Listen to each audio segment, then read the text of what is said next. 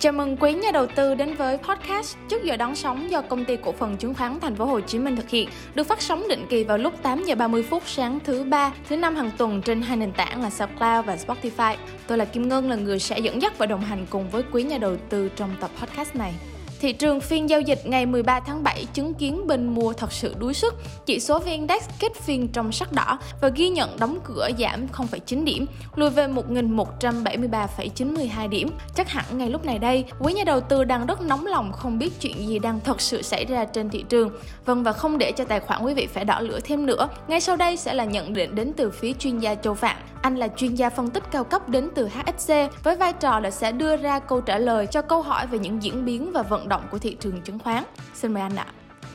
Xin chào anh chị và các bạn. Hôm nay chúng ta lại được gặp nhau trong bài postcard vào sáng thứ ba và thứ năm hàng tuần của HSC. Với điều kiện của thị trường giao dịch như tuần này thì cũng khá là nhiều thông tin và cũng như là những rủi ro đang trực chờ với những nhà đầu tư đúng không ạ? Nếu như mà chúng ta nhìn vào giai đoạn của tuần này đi thì có thể thấy là trong ngày đầu tuần thì chúng ta có tin đồn, sang ngày thứ ba thì chúng ta lại xóa đi tin đồn và giá tăng, sang đến ngày thứ tư thì ờ, thị trường lại dao động một cách là không có những diễn biến cụ thể cũng liên quan đến những cái thông tin về thị trường vào buổi tối. Ngày hôm qua về thông tin về lạm phát cũng như là thông tin liên quan đến chỉ số CPI nhìn chung thì các thông tin đưa ra về dữ liệu lạm phát ấy, thì cũng có thể là một cái điểm nhấn để thị trường có những kỳ vọng mới về việc Fed sẽ đưa ra tỷ trọng cũng như là đưa ra quyết định về siết lãi suất. Hiện tại thì mình đã có để là cái mức độ lãi suất tăng từ 0.75 đang chuẩn bị kéo lên khoảng 1 chấm và đây là mức tăng nếu như Fed mà đưa ra mức 1 chấm này ấy, thì đây cũng là mức tăng mạnh nhất trong rất nhiều năm trở lại đây của thị trường Mỹ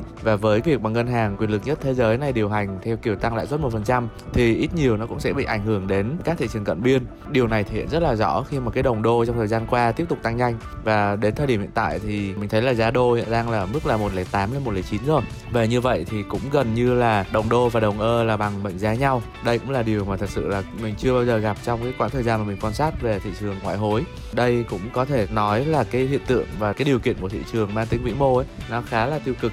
việc mà tăng lãi suất và tăng lạm phát nhanh như vậy, siết lại điều kiện thị trường thì chắc chắn một điều là nó sẽ ảnh hưởng không tốt đến với thị trường chứng khoán. Và đây cũng là lý do tại sao mà thị trường chứng khoán của chúng ta trong một quãng thời gian dài cũng không có nhiều động lực tăng trưởng rõ ràng. Mà đa số là có việc tăng nó đến từ một số nhóm ngành nhất định. Nhưng mà nếu mà nhìn đi thì cũng phải nhìn lại là thời điểm này chúng ta đang bắt đầu có những thông tin mới về báo cáo doanh nghiệp, báo cáo kết quả kinh doanh của quý 2 thực tế là một số ngân hàng cũng đã có báo cáo rồi và mình thấy là các ngân hàng đều có mức lãi dự kiến tăng trưởng khá tốt. Ví dụ như uh, ngân hàng tiền phong banh đi thì sau tháng là cũng lãi sau thuế đúng không ạ? Lợi nhuận sau thuế là cũng tăng rất là nhanh khoảng 40 uh, à, so với kế hoạch là đạt được khoảng một nửa kế hoạch rồi. Và so với quý 2 là cũng đạt được khoảng 38,9% hay là ngân hàng như Eximbank hay là BMI của bảo hiểm thì cũng đều là tăng trưởng vượt trội hết. Đây cũng là những cái nhóm cổ phiếu mà cũng đang kéo thị trường trong thời gian vừa qua. Hay là với nhóm bán lẻ thì cũng có FRT chẳng hạn cũng tăng lên khoảng 5 lần. Sau ra thì cũng đâu phải là cứ bị ảnh hưởng bởi câu chuyện siết lãi suất, đúng không ạ? Mà rất nhiều những trường hợp